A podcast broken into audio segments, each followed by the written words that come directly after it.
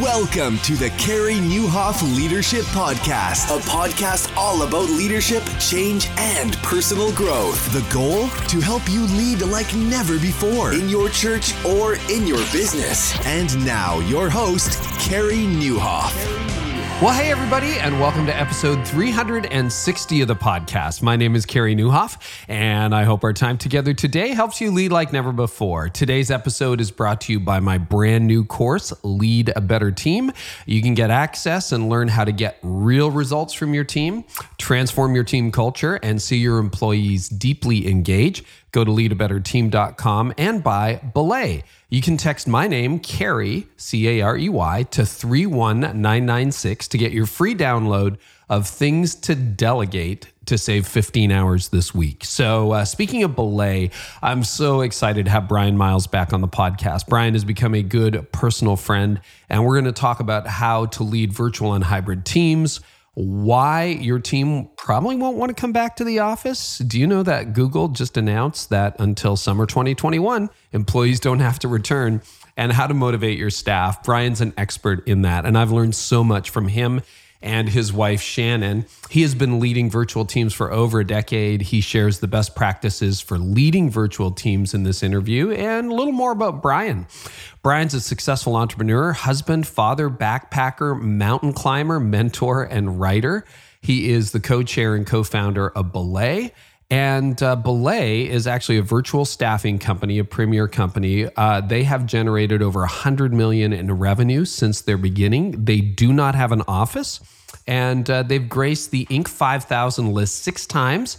And they have been awarded the number one spot in Entrepreneur Magazine's Best Company Culture and has been featured in many top media outlets over the years. In addition to that, they own a couple of other businesses too, including Own Not Run. So you're going to learn an awful lot from Bryan. I have learned loads from him, and I wanted to bring him back on to talk about teams because we're all leading virtual teams in one way or another. And as you probably may have heard me say before, hey, that is the future. And it just arrived a lot sooner than any of us thought. And that's why I'm launching my brand new course. So it's called Lead a Better Team. And I'm very excited about it. So in this course, I, I bring you everything I know about how to create a positive team culture. You know, I believe people don't quit jobs, they quit bosses, and they quit cultures. So, how do you create a great team culture? Uh, I show you exactly how to do that in about uh, a third of the time of any other resource that I've read. How to boost the productivity of your team. Your team is even more important. A lot of you right now are like, these, these guys aren't wired to do what we're doing right now. We can't get back into our buildings.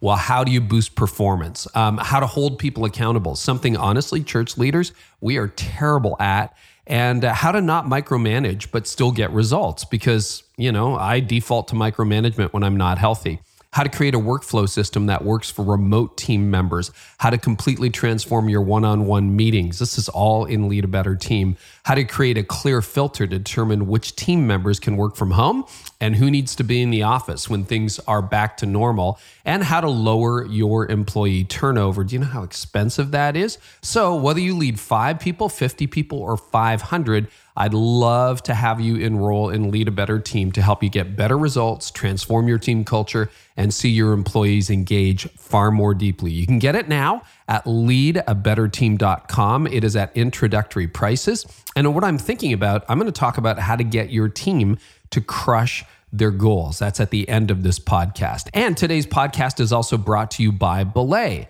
So let's talk about time. Uh, every leader I talk to says, I've never worked harder, I've never been more tired. Well, what if you could save an extra 15 hours this week? Like, yeah, if you're listening to this, like by this time next week, you've saved 15 hours. So uh, I want you to think of five tasks you can delegate maybe email, scheduling, book travel, uh, if you have travel, planning meetings, expense reporting.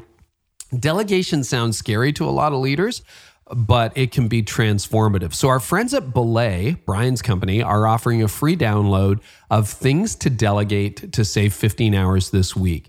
Uh, they are revolutionizing productivity with their virtual assistant, bookkeeping, and social media strategy services for churches, not for profits, and business alike. People like Daymond John use Belay, and so do I. So, you can text Carrie, C A R E Y, to 31996 to get your free download of Things to Delegate to save 15 hours this week. It's absolutely free, and you can get that today. Well, I am so excited to have Bryan Miles back. And by the way, as we jump into this interview, Thank you so much. We just had the best month we've ever had on the podcast 373,000 downloads last month in July. Guys, that's crazy. Thanks for sharing. Thanks for subscribing. Thanks for getting the word out. And without further ado, my conversation with Bryan Miles.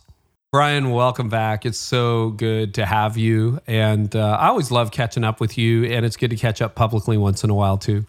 It is so good to be here, Carey. I, I'm I love our conversations. Yeah, yeah, they're always rich, they're always real, and uh, you have the honor of being my last in-person trip. Uh, I've not traveled That's in months, right. and it was actually in that room where I stayed, where you're recording this. For those of you who are watching on YouTube, uh, that's the guest room slash office at the Miles I, home. Murphy bed is right behind me in that wall, so that's too cool. Uh, that's right. We I remember us going on a run and joking about like, what's this COVID thing? Yeah, exactly. It's like, do you think it's going to be a thing? And then the world just like plane landed the next day, and it was it was over. I think that was a Tuesday morning that we were like, I don't know. You know, we did a workout, and then it was like Thursday, the world had come to a complete stop. Ah, that's a week we'll be talking about a decade from now, right? Where were you when? And uh, so I was with the Mileses, which was awesome, and uh, and it was a great conversation. But you know, you own multiple businesses, and uh, I would love just to start with uh, talking about you because we're going to talk a lot about virtual businesses and virtual teams. But you kind of were a pioneer in that area.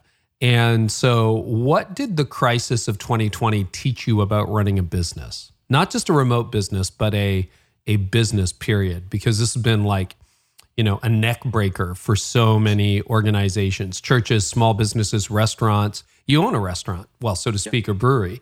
Yeah. Um, so, what does this teach you about running a business, Bryan? Well, I've both my wife and I have been very fortunate to find great people that lead those businesses. Um, but I would tell you one of the things I learned through witnessing how we operated against where we saw other businesses operate is that we chose to cut quick and fast and um, really be brutally honest with what we thought we were going to be up against. Um, and we didn't wait and go, well, maybe it might. There was none of that. It was just let's cut quick and do that. Um, and I'm really happy with that decision now, a quarter later, uh, because it enabled us to course correct in our businesses the things where we felt like we would have a material impact. Hmm. Um, whereas I saw other businesses that kind of did a death by a thousand cuts. And what we did was we just took a day and we brought the hammer down and we just said, you know, here's what needs to happen. Here's the things we need to see in this business or businesses. And our teams and our leaders did an incredible job to kind of see that because they realized that there might be a lot at stake. Now, you know, 90 days later, the impact to our businesses fortunately hasn't been as significant as what we thought but I'm um, I saw the businesses that waited and how they kind of were just very painful and how they navigated that. And some didn't have budgets. I mean, we work with some small businesses that didn't have budgets, so they didn't even know where their money was to begin with. Hmm. I think it I think it exposed a lot of um, you know the underbelly of a lot of businesses that weren't planning or didn't have a tight grip on their finance. Um, but that was one thing I was just really incredibly proud of with our teams is they cut quick they cut decisively. They communicated well. They over communicated in some cases. And, um, you know, fortunately for us, we didn't lose anybody. We kept everybody on our team. Uh, you didn't team. cut staff necessarily. That was in our first cut. Um, of our, all, we kept every single W 2 employee of ours across our companies. And in some cases, that was incredibly expensive to do that, but it was the right thing to do. And I'm really, I'm super happy with that. We also, um, you know, PPP, which, you know, in the States was offered for, um, you know, the payroll protection stuff. Mm. We took that in one instance and we did not in another. Um, just because there's just varying factors against each business. But we, yeah, it's, it was uh, an interesting time. I, the other thing too is that I, um, crisis really reveals a lot, mm. um, inside teams. And, yeah. and I, my job and Shannon's job as kind of owners of these companies is to be a support role to the CEOs or to the key leaders in those businesses and say, Hey, your job is now. And your job is to, you know, reassure people through this really hard time that we're going to get through it. And what can I do to serve you? What do you need from me? How can I help you? And um, that that was really just a good galvanizing moment for between an owner of a business and a, and a really kind of a runner of a business. So it's interesting to me because sometimes when you, you know, nobody knew it was going to happen back in March, but this is good lesson to the file, right? Like you got a note to file. It's like this could happen again. What do you do? And uh, there were some businesses who needed to cut. It's like, oh my gosh, we have a week in the bank. If we don't cut, we're we're dead by Friday, kind of thing. Churches too that are operating on no margin. But you were reasonably profitable businesses. You could have called it a very different way what went into your decision making or even that instinct that said, "Nah, we're gonna we're gonna we're gonna get lean immediately"? Um, I don't think we've ever been bloated uh, in terms of business, and I think that this was a great excuse for a lot of bloated organizations to do some cuts. Um, and I and I recognize when I say that that that's people's lives and their jobs in some cases. You know, it's not all just you know marketing expense or whatever. That there are jobs tied to that, so I'm not insensitive to that. But I let's just be honest, there are certain companies that were bloated on staffs. Mm-hmm. Mm-hmm. Um, that was not the case with our companies. We run pretty lean in general. Um, I've always believed if you have a successful business long term, um, it needs to generate a certain level of profit that you can enjoy year over year. And you can create predictability around your profit because ultimately, as a business owner, you pay tax on your profit. It has nothing to do with your revenue.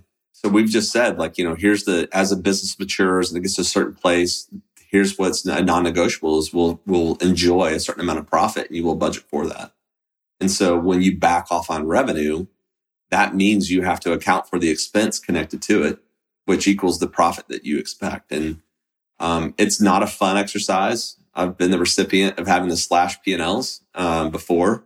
So I, I, ha- I have some, quite a bit of sensitivity to how it affects staffs, but also how it affects the leaders that have to go through those decisions.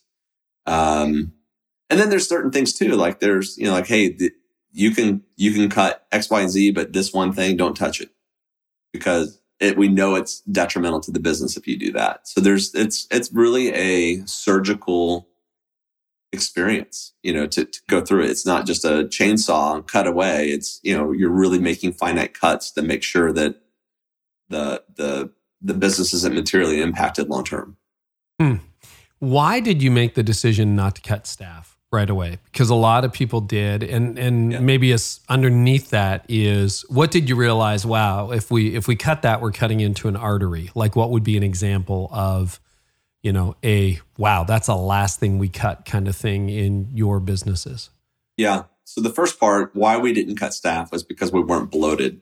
We have a lot of intentionality around each role in our companies and you really have to justify adding a role to our company or companies um, and there's a process that we've created that says this role is required or needed, hmm. not this is a nice to have job. You know, it's so we're, I don't, uh, uh, we, we don't, we work really hard not to run companies that are bloated with people. Um, so uh, I didn't have a worry there. where I got concerned a little bit was some of the projections coming back when we were looking at cuts. We're like, okay, well, we could and it was a big unknown, right? It was like, okay, well, we could lose 10% of our business or we could lose 80% of our business. Hmm. Uh, what, where do we land on that decision? you know? Um, and no one knew. And it was just a very tenuous time for, I'd say three weeks starting mid, or, well, about the time we went on our run.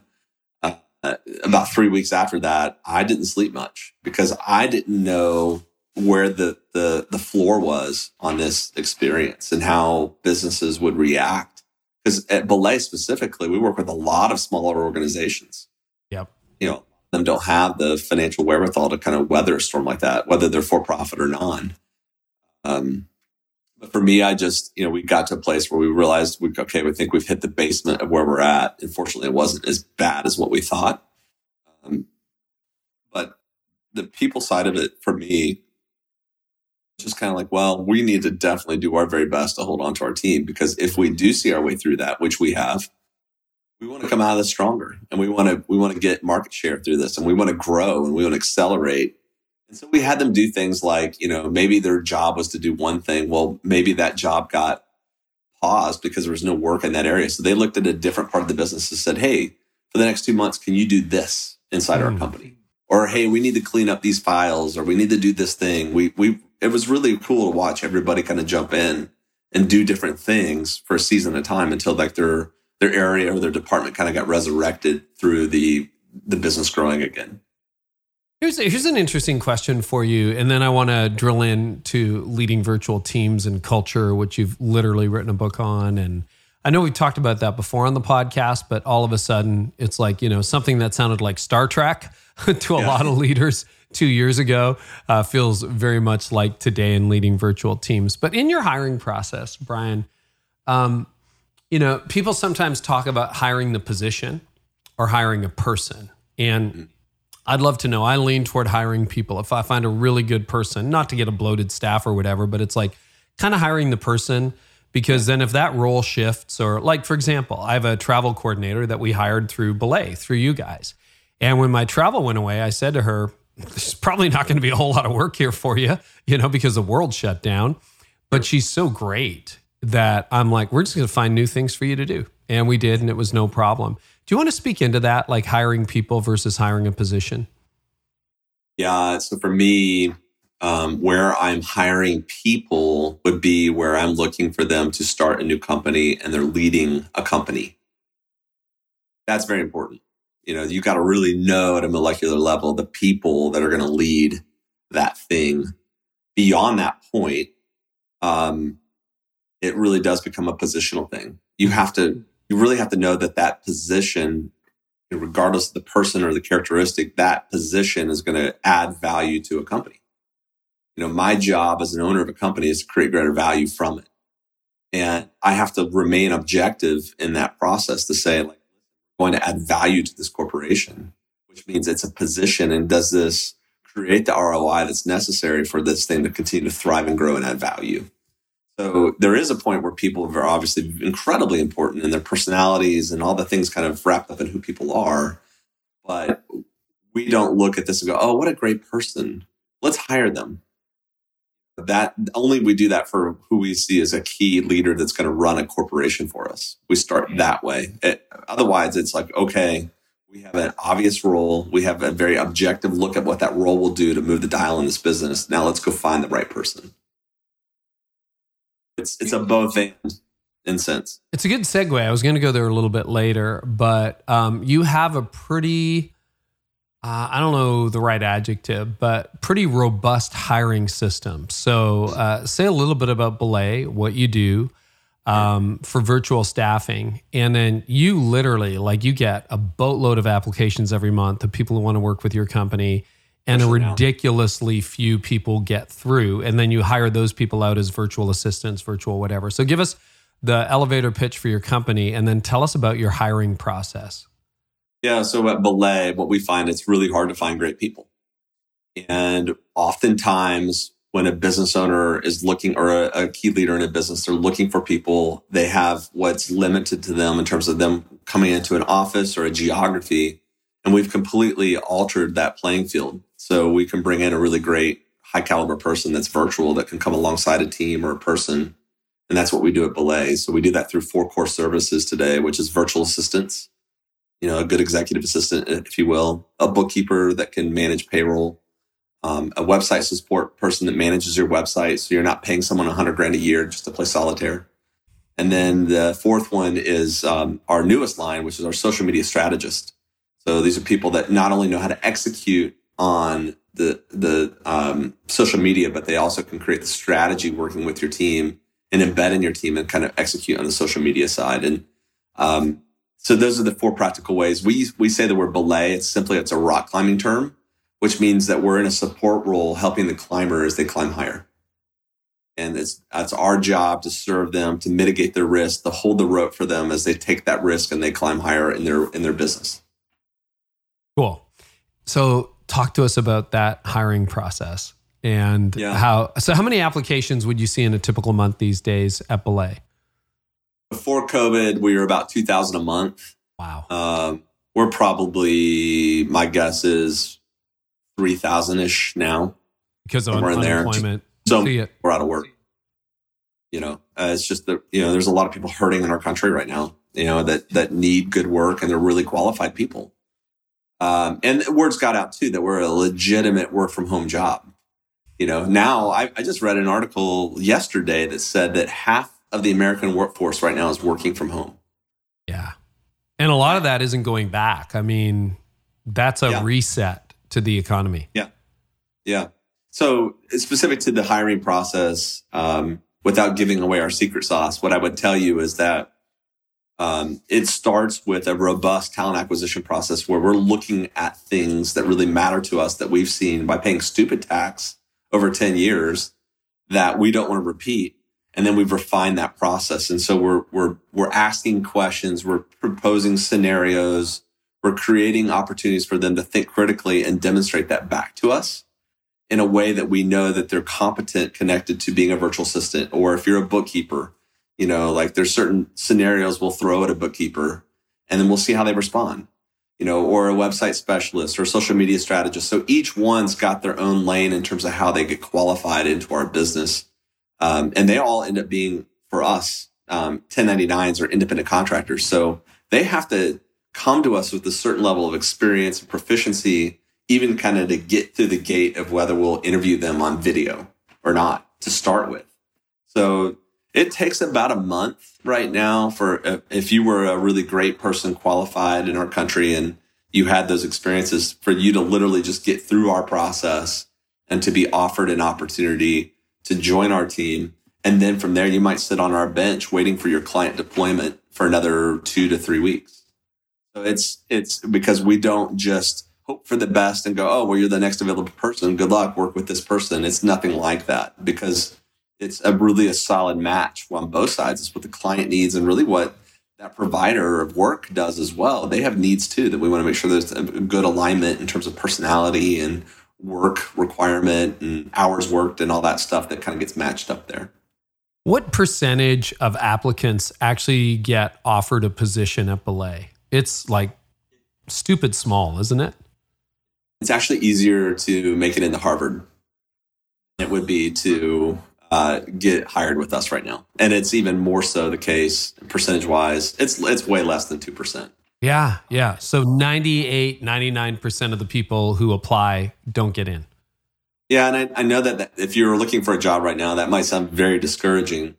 Um, but if you're a, if you're a prospect of our business, and you're considering a service like ours, that should be very encouraging because we do we're able to pick the best of the best that represent us and then also our clients as well.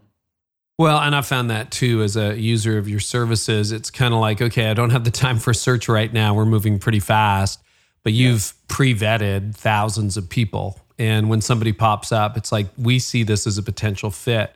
It's kind of like you did all the hiring process for people. So it's pretty impressive. So, Yeah, I, it has been something that's um, a long time in the making. It's a 10 year process that, you know, has now really kind of got to a place where we're really happy with it. And then it, and it'll go through iterations. You know, if we have more volume, it'll probably break our system. We'll have to fix it, you know, so uh, it's just very people intense. You are not buying robots. You know, Right. we're lit- or artificial intelligence. We are literally working with people, and there's a lot of things we have to look through um, and, and engage with them before they ever become a, a person that can represent our brand and work with one of our clients. So you've got tens of thousands of leaders right now who are listening who are in that hiring seat. So they haven't got three or four thousand applications a month, but you know they're they're looking to fill a position on their team. How would you coach them? What would you say they like? What are a couple of things you're like, guys? Nobody talks about this, but like, pay attention to this. What would you say are some of the things, without giving away your secret sauce, uh, that you would say? I would tell everyone who's hiring to look at these things.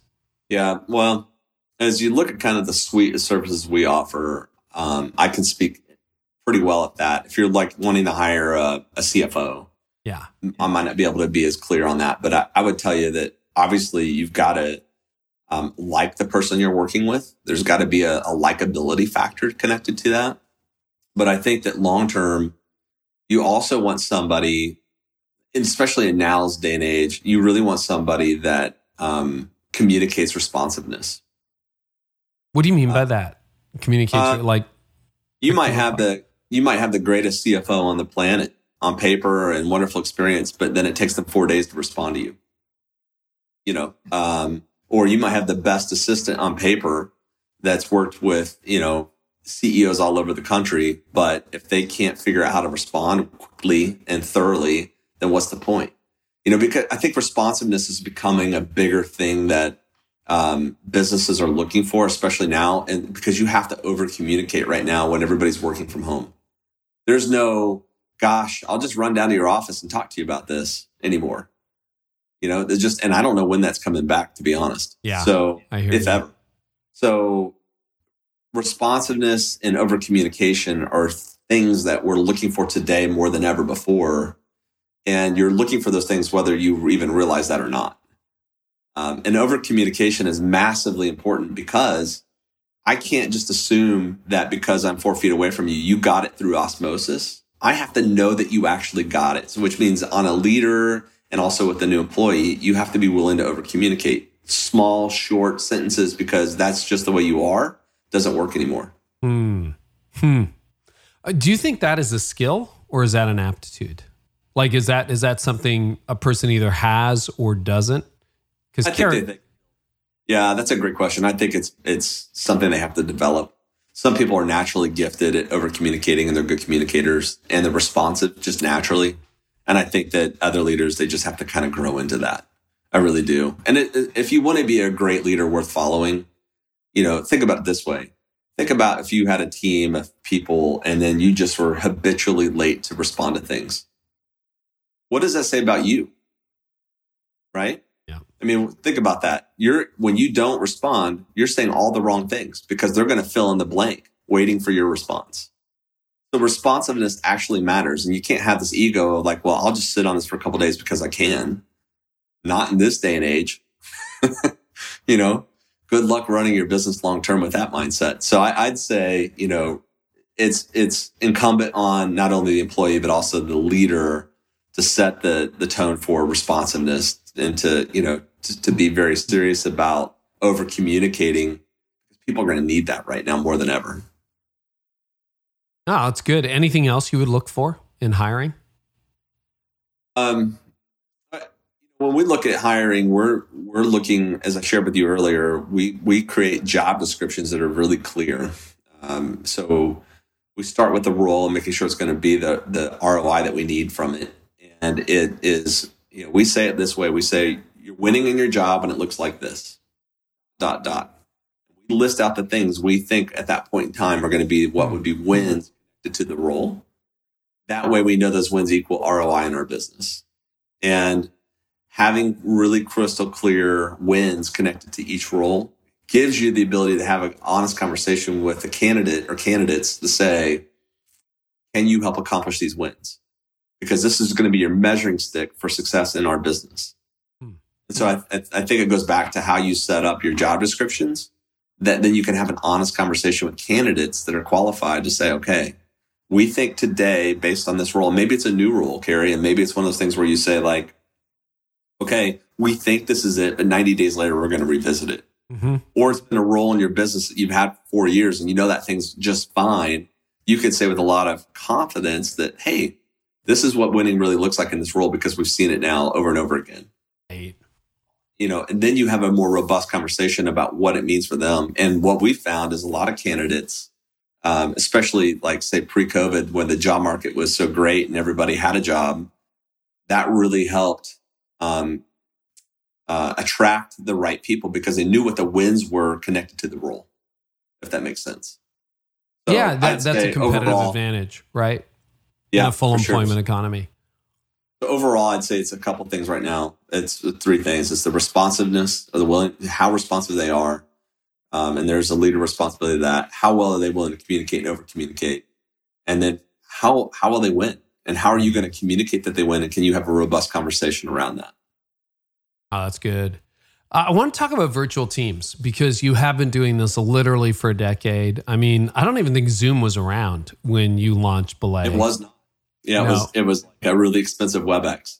I remember We, WebEx. hey, we tried, we tried Skype, you name it, we've tried it. And then uh, I've, I've been using Zoom since it was in beta as well. And now the world got introduced to it in 2020. Um, one of the things I've heard, you've heard it a thousand times over, is that virtual teams are weird. They don't really work. You have to have in person. You can't build culture. And literally, you wrote the book on that. But I want to revisit that because I think way more people are listening now than maybe a couple of years ago, even. And most of these people are leading some kind of hybrid team who are listening. They got some people in the office, socially distanced. They've got some remote team members. But talk about the dynamics of leading a virtual team, Bryan. Yeah, so I'd say to all those naysayers pre-COVID, nana nana boo boo. uh, it's funny, you know. Um, I totally get that mindset, and I have plenty of friends with great businesses where the office was really an important part of it. And then you talk to them now, post COVID or in the midst of COVID, if you will. I don't think we can say post yet, yeah. but you know, through the shock of it, at least, a lot of them are admitted to me quietly that they don't even need their office anymore. And um, and, and here's the thing: I don't think that I had one on people. I just realized if we're going to sell a virtual service in our early days of this business, we had to act like that, which meant that we couldn't have an office. And that if on a sales call, if I had to come see somebody in the early innings of our business, I had to go see somebody to actually sell something, then I was defeating the purpose of our business. Right. So you can't say you need a virtual assistant, but no, that doesn't work for us. Right. Yeah. yeah you have to eat your own dog food or what, however you you know, whatever cliche you want to throw at it. And so for, for me, it just became this thing of like, okay, well, we have to remain virtual. And one really big um, litmus test for us was about three years into our business. So this has been 2012, 2013. We felt like we had grown up enough with our business that we went to our 30 employees in Atlanta and we said, Hey, um, here's a survey. We're thinking about getting an office here in Atlanta. Um, and, and literally every single person said, we don't want an office. That's the whole reason why we came here is because you had a virtual thing and a really great company without an office. That's, we don't want an office. And so we're like, okay, well, then we're going to figure this out for sure. Like it wasn't just because we had matured to a certain point, we needed an office. We were like, we can make this thing happen without an office. Hmm. So literally from 2010 till now, we've never had an office ever. Um, I mean, I'm we're talking from my home office, which is at my house, which is your and, home. Yeah. Yeah, we do meet face to face, but we rent jar, you know, large um, hotels. Well, not right now, but you know, when we could. Yeah, you'll rent a ballroom, a meeting room. You'll go to a restaurant, whatever. WeWork or some, you know, comparable thing like that, or restaurant. Um, but we, we just never had an office. And here's what I came to realize through that experience: is that culture is not an actual office. Culture is not physical location culture is shared vision. Hmm. And now that's what everybody else is starting to see is okay, what do the hearts of our employees line around? We don't have an office anymore. We don't have the cool ping pong table or the beer fridge or whatever that cool thing was that they had for perks for actually coming into an office or a really great conference table. You know, what was the thing or my awesome cubicle said no one, you know, um, it was, they're realizing that the physical space wasn't what attracted people to their business. It was shared vision. It's the shared chase after a dream of what this business could be. And now leaders are having to go back and say, Oh, wow, this office was actually for my ego. Or wow, this thing really had to be here because I thought this is the way people gathered together around an idea. Um, and they're realizing, and I've just, I've had so many confidential conversations about how do I get out of my lease? What do I do here? How am I going to communicate to my team we're going all virtual or we're going to send most people home? Like I, it's a lot of conversation. Mm-hmm.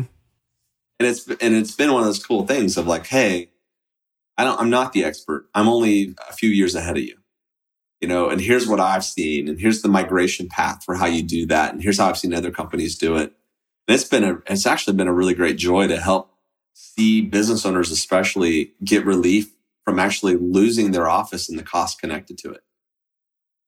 You know, a profitable company is a healthy company in a lot of instances. And so a lot of their costs connected to their, or connected against their profit was office cost. Mm-hmm.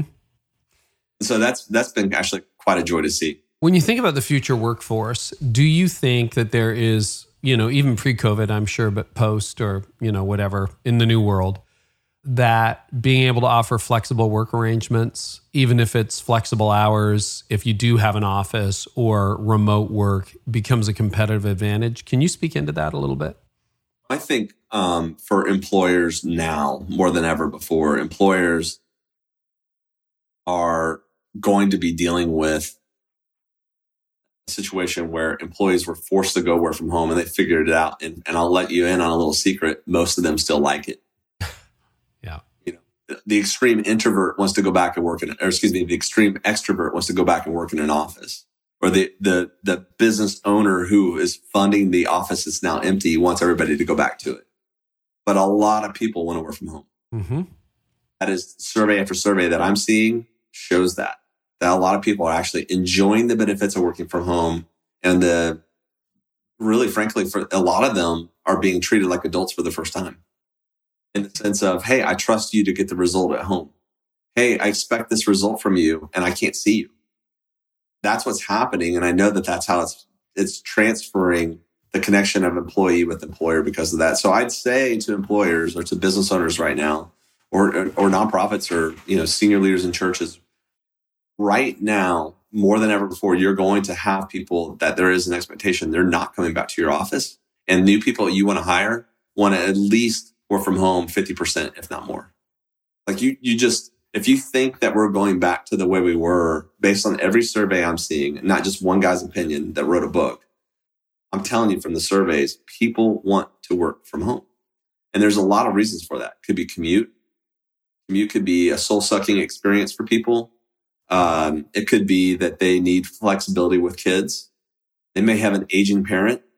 Mm-hmm. Uh, not just they may not enjoy the office experience. You know, like you and me. We just love working out of our homes. Like yeah, yeah, you're comfortable there. You can produce the result. You're not distracted.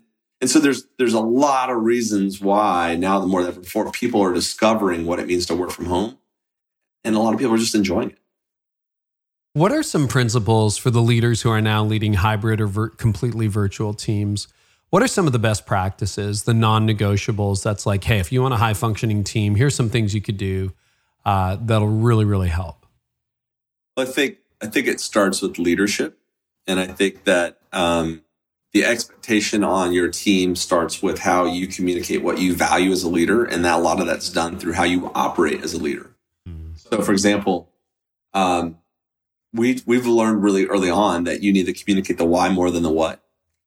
This is why this role is important. This is why the thing you do every day is important. This is the why. And so when you're not there, which you're not literally because you're not with them working, if they know the why, all the more they can fill in the blank when you're not around. And it's and I know that that's probably a principle that's obvious, but in a virtual work environment, your employees need to know the why all the more. Um, it might be, hey, here's why this task is important. Here's why this meeting is important. It can, mm. can get to the granular level. You need to communicate the why connected to so they can really understand it. Because they're not, you, you, know, they just can't walk over to your office and ask you anymore. Right. Um, so the why and circling around is very important. Another thing that I would say is that, especially for leaders, is delegating a result, not the task. Mm. If, think about how um, cuckoo that would be right now if you had to like literally work with somebody and tell them the step by step things for every single thing they have to do working from home. It just, you mm-hmm. can't, do, right? So you have to find a level of group or a group of people with a competency that can say, here's the result that is expected. Get after it. And if you have any questions, I'm here for you. And instead of just being this micromanager that's like, okay, you do it this next, and you do it this way, and you do it this way, those days of micromanagement are almost over in that in that sense. I don't think that you can micromanage people enough in their first 90 days of employment. That's just leading. You know, you have to teach people how right. to do their role. But after that, it's really okay, here's the results ex- expected of you. So you're an adult, I, go figure it out, right? Yeah. And then there's the obvious things that are just going to need to be there, right? You're going to have to provide for high speed access. You're going to have to have a great machine. You're going to have to have the ability to communicate and that your office is a place that's not distracting you know, um, you got lighting and you understand that, you know, you don't have a giant window behind you. It looks like you're dialing in from heaven. you know? All these things you kind of have to work together, especially for a lot of people that are going home for the first time. They're figuring this stuff out. I, I quote you on this all the time, but uh, one of my favorite lines from uh, virtual work culture is simply this that uh, remote workers aren't lazy, lazy workers are lazy. Do you want to speak yeah. into that a little bit? Because that, yeah. that is that idea like, well, Bryan, if I can't see you and, you know, I don't have a camera in your house, like, how do I know you're actually working? And yeah. there's that fear that a lot of people have, like, I can only manage what I see. Uh, do you want to speak into that a little bit? Oh, I'd love to. Um, that's an old holdout from the uh, industrial age. The idea was is that you you know you had this manufacturing plant, and on the floor you had your workers, and then you put managers around them. And the idea was that if I can see you, I can control you. And then you look at today's corporate office environment. You put everybody in cubicles, and you put managers on the outside walls around them. And so we designed a work environment that is the same thing as a manufacturing plant when Henry Ford was building Model Ts. So guess what? COVID comes along and completely busts that up and says, um, you know, that is completely not a relevant thing anymore. And so I have to trust people when I can't see them. You, you're, you literally in some instances overnight, you know, say January of 2020, you're like, if I can't see you, I can't control you. You're lazy because you want to work from home. So now I'm trusting you to produce a result that benefits our business. And I may not see you for another three months. You know, it's that's huge, significant. And then halfway through that, a lot of business owners are realizing, wow, I really don't need that old manufacturing plant anymore to produce my work or to produce the result that's expected. It's, it's a really interesting time.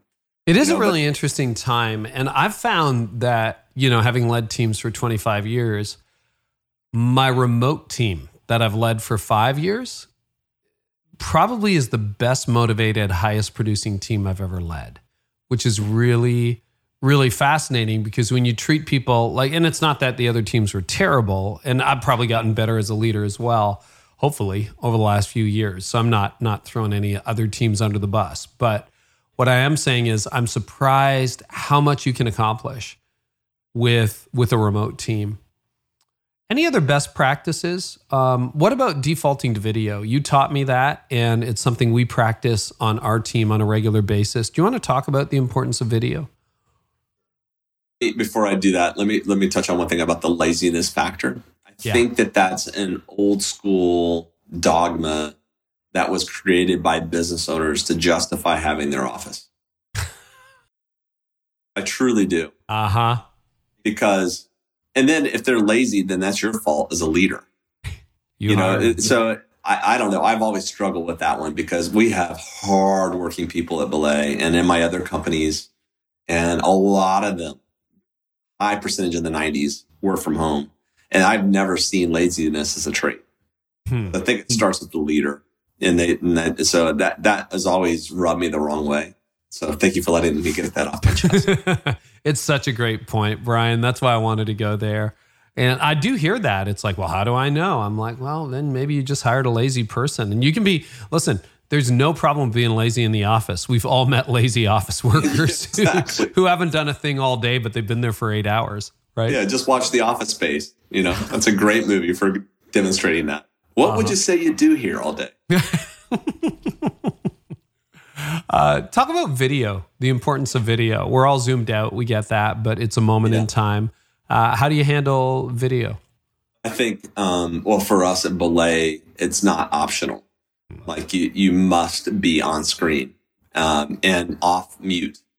Um, that's very important. Now, if you're in a meeting, like you know, we have an all company wide meeting at Belay, and there's hundred employees on it you'll be on screen, but you will be uh, you'll be on mute because of just the so. Can you explain why those two things? So just just so everybody, I think we've all been on Zoom by now, but you know it's pretty easy. You can turn off your video, you can turn off, and people do that routinely. But you're like, and I have the same rules in my company. It's like, no, if we're in a meeting, your yeah. screen's on, and if you got a little bit of background noise, you can mute. But like nobody's doing email like you are you are fully in and you're fully present. Do you want to talk about why that's a non-negotiable for you? Sure. I think you said it well, but uh, you know, imagine if you and I were to go have a cup of coffee together. And I just said, "Hey, hold on one quick second. And then I dropped a sheet down between the middle of us where you couldn't see me, but we were having that meeting. Like you would, that would be unacceptable, right? Well, somehow we'd let people do that on Zoom. you know, you're right. Like I'm just gonna not be here, and I'm gonna get the credit for being here, and you're not gonna see me while I, you know, check my Instagram account or you know, fold laundry or whatever the thing is you might be doing, right? And so that to me communicates I'm not present. And so we just made a decision several years ago that if you're on a Zoom call, you're present. I can see you. You, you know, unless there's like something obvious, like maybe a kid needs a band aid or, you know, there's some, you know, you know, maybe uh, your husband's walking by naked behind you or something. Like there's a good reason for it. Otherwise, you're present and ready to go and part of the meeting. Um, and then on with regard to the mute thing, mute is the devil when it comes to communication, especially on Zoom, because it it it stymies robust conversation. And I'd say that that's true of about ten to twelve people on a on a on a Zoom call. Um, collaboration, you can kind of today with the technologies there, there's it creates such a lively conversation. And if, if someone says something and you have to go off mute, you're you're less apt to say it, or you'll be like, yeah, yeah, that's what I thought versus contributing to it as a leader or contributing to it as an employee because you have a, a very important thought or you want to contribute to the conversation. So we've just made it clear, and gosh, it's really been a wonderful thing. Um, you know, hey, when you're on a Zoom call in our company, we see you and you're off mute. There's, it's just not negotiable. And do you think you can undo that if someone? I, I bet there's a bunch of listeners uh, listening right now who are like, "Uh oh, um, we have a bad culture in that respect. Any advice for them? I don't think they've had a bad culture. I think it's just you can you can retrain people for what's expected. I mean, everybody wants a present employee.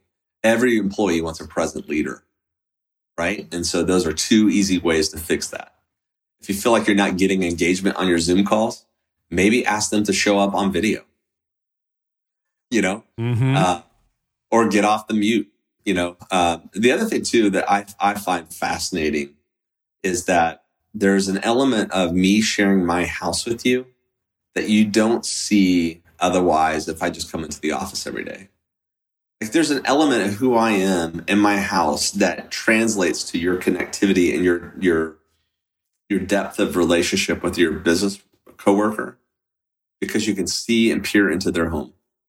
Even just a little bit, not the whole house, but you know, there's just an element of that I think that's really special. And I've had, I've, I've been told this by several people is that they actually feel like right now during COVID, they're actually meaningfully connecting deeper with their coworkers yeah. because of that element. And because they're not all done up, they're not all gussied up and they don't have all their makeup on. And, you know, they're coming to work professional on screen, but they're not, they're just more human. They got the sniffles. Yeah, your dry cleaning bill dropped significantly with yeah, COVID, yeah. right? Or you know, your cat walks behind you. You're you're showing them a piece of who you are in some way, shape, or form. So there's an authenticity element to this that I'm fascinated by. Yeah. Patrick Lencioni, who was recently on the podcast, said exactly the same thing. So, for the record, and he was very public with this, he was opposed to remote teams and oh, the yeah. whole deal. And now is like, whoa, I was totally wrong about that. And he said they're more personal because people are in their homes. Yeah. Do you have any guidelines, um, whether that is with your staff, which is probably pushing 100 people right now, or all of the, the workforce that you have at Belay? Um, for you talked about like computer lights, camera, that kind of thing, right? So you got to have decent technology. But any guidelines on home offices, like what are some minimal viable criteria yeah. or distraction free workplaces? Any thoughts on that or best practices? Yeah, you nailed it. I mean, beyond the tech element, which is obviously highly important, um, is having a dedicated workspace. You know, mm. the, probably the place where you write your checks with your checkbook is not going to be the place where you need to actually have a conversation and to right. you know to collaborate with team members. You need a you know 50 to 100 square feet somewhere in your house to do that you know? That's one thing that i hear with leaders is like they're realizing that a lot of people had this in their house already that was already square foot that you know they don't have to go get for an actual physical office anymore because they realized in these homes there's 50 to 100 square feet already and so I'd say it's you need to have a dedicated office space. You need to have it when you walk into it, you need to feel like you're productive. You know, so you shouldn't have like your gym socks on the floor or, you know, that big bottle of you know whiskey over there. You know, like make it a room that you feel like I can be productive in it. Yeah. You know, good lighting. You know, daylight's very important um, for productivity. There's a lot of surveys around daylight and how it increases productivity for employees. Um, you know, sound actually matters. You know, if you're if you're in a basement and it travels or echoes, that's going to show up on the screen. Like uh, we talked about the window, but you know, there, there is very important things in terms of like where your camera is connected to it. And then we, I've seen a lot of parents um, do this, which I, I love, is they kind of created a, a board on the outside of their door that says, okay, when it's green, you come in and interrupt me. When it's yellow, um, it better be really serious that you talk to me about something. And red is I'm on a call or I'm on a web call. Do not distract me. Yeah. And so they put there, you know, there's just really practical things like that I've seen parents do. Um, that just really kind of help create a good sound work environment from home. Hmm. That's good, man. Oh man, I, I can't believe how the time is flying, Bryan. And uh, any other thoughts on virtual teams? I had so many other places we want to go, but uh, that's why we'll have to have you back, as always. Um, any other thoughts for leaders as we move into this new era? Because one of my hearts behind this interview was to get them ready to really lead their teams into the future. Yeah. I'd say, you know, being a good steward of your organization or the leadership position that's you've been entrusted with um, has a lot to do with how you're working with your employees right now in this mess. And it has a lot to do with where they work in general. And so you can reactively um, deal with COVID and what it means, or you can proactively get after this and say, what is this saying about my workforce? What is this saying about where we operate and how we are productive? What is this saying about me and my leaders in terms of how they're communicating? And and really looking at it and saying, okay, how can we emerge stronger out of this experience versus just reacting to it, hoping we get through it? Um, because I really do, I honestly believe this that this has fundamentally changed the way people will operate from a business standpoint. I really do. And, and in terms of office space, one of the worst jobs you can have right now is a commercial real estate broker. Sorry if you are. Sorry for them. I hear you. You know, but you're you're going to be ne- ne- negotiating leases for fifty percent what you thought, and you're going to have a lot of people jumping their leases, and there's just a lot going at the commercial real estate space. I think I've already, we already seen evidence of it in Atlanta. Um, but all that said, I think that you can look at this as a leader and or, and just say, okay, how can I convert this reactive approach maybe I've been postured with because this thing kind of came out of nowhere to how can I proactively, dynamically, wonderfully make my team that much more productive and connected against what we're doing? And how can I align their heart towards the mission of this business or the values of this business versus just thinking it's some office that they get to come to every day? So I'm with you 100% on the fundamental fundamental change to the culture, but every almost every day on social media or via email or in some some way, I hear some variation of this. Um, hey, really appreciate all your thoughts about the future, but as soon as this COVID thing is done and the risk is gone, like we're just going back to the in-person office and we're going back to in-person church and we're going yeah. back to the way it used to be. So thanks for all your polite little views, Bryan. We like you, we don't dislike you, but like not listening to you because it's going back to normal. Yep. What would you say to that leader? What is the cautionary tale you would say now? I would say that is great that you have that perspective. Everybody else has a differing opinion on that. Um, I I know because I have been pulled into conversations with corporations where their leaders have said, "When this stuff blows over, get your butts back to the office." Yeah, and you know what those people are doing? They're going to go and they're going to resent that and they're going to be looking for somewhere else to work. And and here's the thing, like I think honestly as a business owner, don't you want people that are connected to what you're doing and are productive because they're connected to the heart of the organization? I mean, it, you can have that now more than ever before by just showing them I trust you, go work from home. Hmm. And I and I think that um, that's going to be missed. I think there are going to be some leaders that are going to really shoot themselves in the foot because they're going to insist that they come back to an office because they've spent all this money on this office space and they've created and justified every reason why they have to have an office, and they're going to force people to come back to it. and they're going to go back to that soul sucking commute. And they're going to go back to a place where they feel like they're being controlled and not trusted. And it's, and they're going to leave because for the last three months plus, they've been able to work from home and they like it. And, um, you know, they may have missed the camaraderie a little bit. They may have missed like that lunch hour get together or the office, you know, like the, the office party or whatever that thing might be. But for the most part, they've really enjoyed working from home. And I think that leaders really need to, and I'm, I'm seeing this, like I, like this is not theory. I'm literally getting pulled into conversations of, oh my gosh, I think oh, you're going to have to abandon our office. Our employees are telling us they love it too much. So you're putting your head in the sand to not address this. Now, I do believe that it might be a hybrid. I do think that there's certain instances where you actually, there's certain roles have to come into an office, mm-hmm. you know? Um, I don't know what those would be, but I know that they're there. I, I think that, you know, you're still going to have to come into an office for meetings and, you know, certain things if you're collaborating. I think there's legitimate reasons why people will still want to come together face to face. But it's also uh, possible like virtual businesses work. You run one, I run one. Yeah. Like we're both, for those of you watching, we're both at world headquarters, my basement yeah. and the upper floor of uh, the oh. outbuilding at your place, yeah. right? That's right. Yeah. yeah, it's completely possible. I just, um, I just encourage leaders that are kind of like, hey, let's get everybody back together to just take one second and survey their team at least. Hey, honestly tell me, team, what are you thinking right now? Hmm. And I think they're going to be surprised by the result if they honestly look at that data. Well, Bryan, you've helped a lot of leaders today. Um, people probably want to learn more. So it's belay solutions, right? Dot com. Belaysolutions.com. And that's the best place to learn about our services. Um, separate from that, uh, my wife and I created an organization to help business owners own their companies, not run them. And that's at ownnotrun.com. And I'm pretty active on uh, Instagram currently. You are? Um, Brian Miles. Um, yeah. On it with a Y. And uh, if you're in the Atlanta area, tell them about Nofo Brew Co.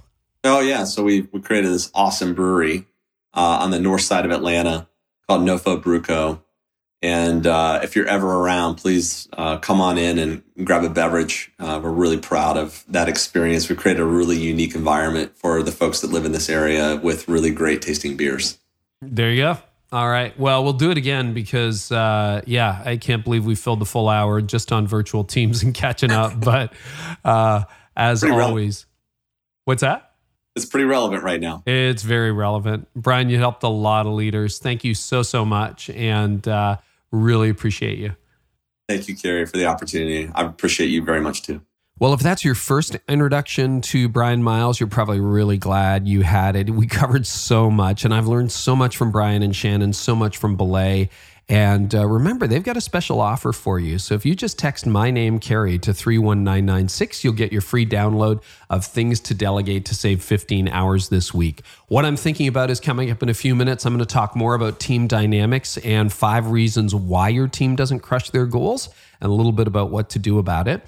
And uh, in the meantime, if you want more, we have show notes. So uh, sometimes thousands of you access the show notes, and that's awesome because we give you free transcripts and insights and quotes and that kind of thing. You can find it all at careynieuwhof.com slash episode 360.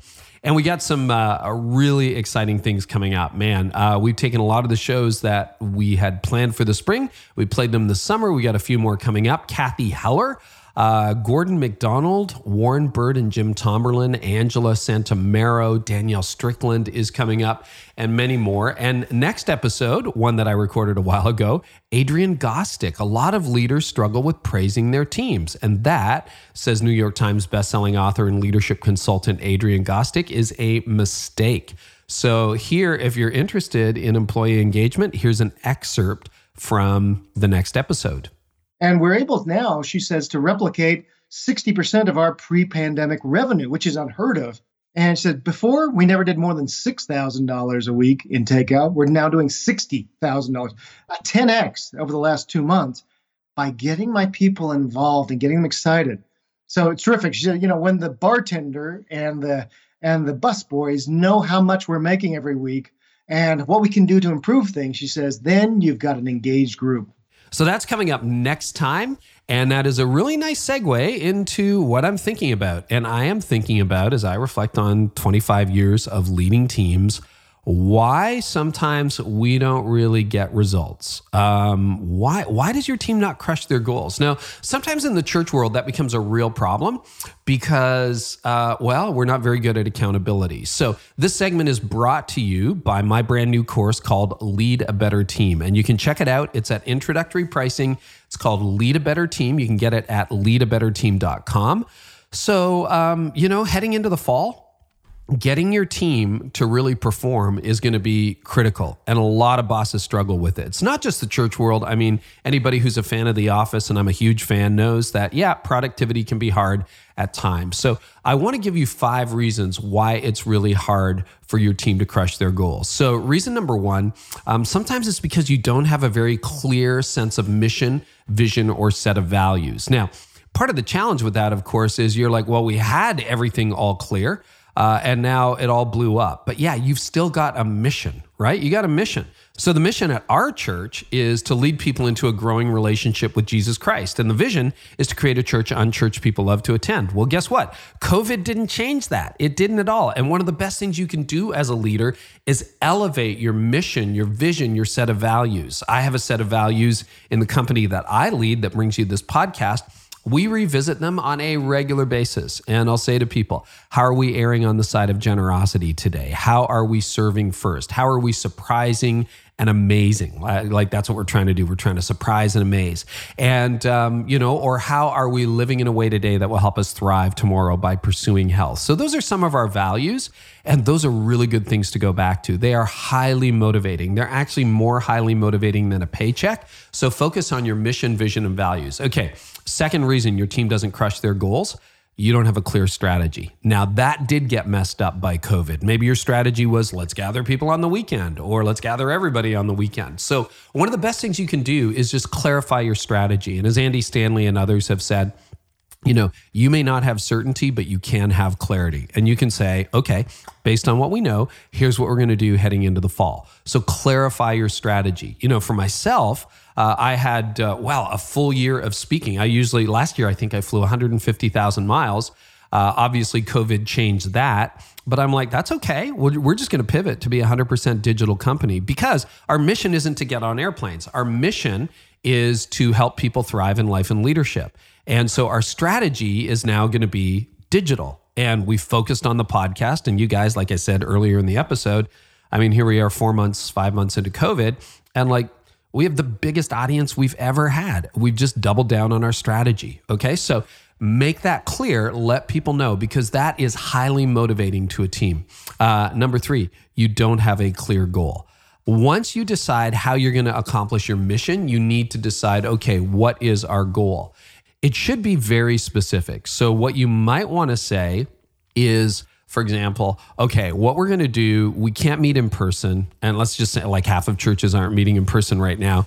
So, what we're going to do is we're going to try to increase our local reach by 20% by November 1st. Okay, so just set a really clear goal. Or maybe it's like to grow your email list. I know I'm, I'm banging a drum that nobody cares about, but I'll tell you, your email list is gold. And it's like we're going to grow our email list by 500 names by such and such a date. So create a really clear goal, and that can be incredibly motivating for your team. And then the other thing I would say is, and, and I had to learn this the hard way in leadership. Uh, stop focusing on lag measures, start focusing on lead measures. So, lag measures is what we all pay attention to. In church world, it's attendance and giving. Uh, in business, it could be sales or number of customers or client satisfaction, that kind of thing. And you know, the problem with with lag measures is you can't do anything about it. Like if yesterday's attendance was 500 people, it's like, okay, well, that was yesterday. Like I can't fix that. So sometimes it gets very demotivating for a team when all you do is say we're not growing fast enough or we haven't got enough money or or you know we haven't got enough clients we haven't got this we haven't got that it's like well, i can't do anything so instead focus on what you can do to change that well let's focus on number of first time guests right? You've heard me talk about that before. If you're a regular visitor, like I, I, didn't realize this, but you need as many in, in you know a church attendance world where people are attending in person, as many first time guests as you have regular attenders to be growing or breaking even. So maybe it's like we're going to really double down on first time guests. Or you might say, all right, what we're going to do is we're going to create some new things that would get people to subscribe to our email list. Or we're going to change our strategy in the chat uh, this week. And we're going to try to ask a different series of questions and see if people engage and maybe we get more subscribers that way. So you focus on things you can do, not history that happened. And of course, you've got to still track attendance and giving and all that stuff, but you know, away you go. And then finally, you don't have regular accountability set up. So, two of the worst phrases you can um, utter as a boss are when someone misses a goal, oh, that's okay. It's like, well, you know, attendance wasn't where we wanted it to be, or online engagement wasn't where we want it to be. And you know what we say all the time? We say, oh, that's okay. Don't worry. We'll get it next time. It's like, eh, no. If you set a goal, you got to hold people accountable.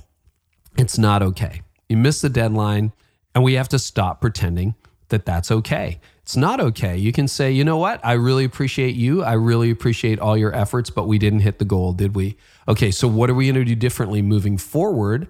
Uh, and what are we going to do by next Sunday, by next week, by next month to change the trajectory? So that's just accountability. You don't have to be mad. You don't have to scream at people, but you just have to say, you missed it, and that's not cool. Okay, so we're going to fix that and and I've got more and lead a better team on exactly how to do that. You know, the other thing that happens a lot in church world, but also in business, is when people miss a metric. Here's what the boss says. That's not a mistake. The boss said nothing. Right? Silence. Silence. It's like, oh, I'm just going to let this go. Don't let it go. If you actually care about results, do not let it go. Now, this is super complicated. And if you want more, you can learn a lot more at Lead a Better Team, where I give you a lot more on the solution side of this. Uh, but I struggled this for a long time, and I thought I thought even in the church, like, well, you can't really hold people accountable. Actually, you can. So, if you're interested in deepening employee engagement, improving your culture, and moving to results based leadership, as well as figuring out some best practices for leading a hybrid team of remote people and in person people, make sure you check out Lead a Better Team. Maybe you don't need a new team. Maybe you just need a better one. You ever feel like, hey, I just got to fire everybody and start over again? Uh, before you just get frustrated over that, check out leadabetterteam.com where you can learn a lot more. I'd love to come alongside you in my brand new course.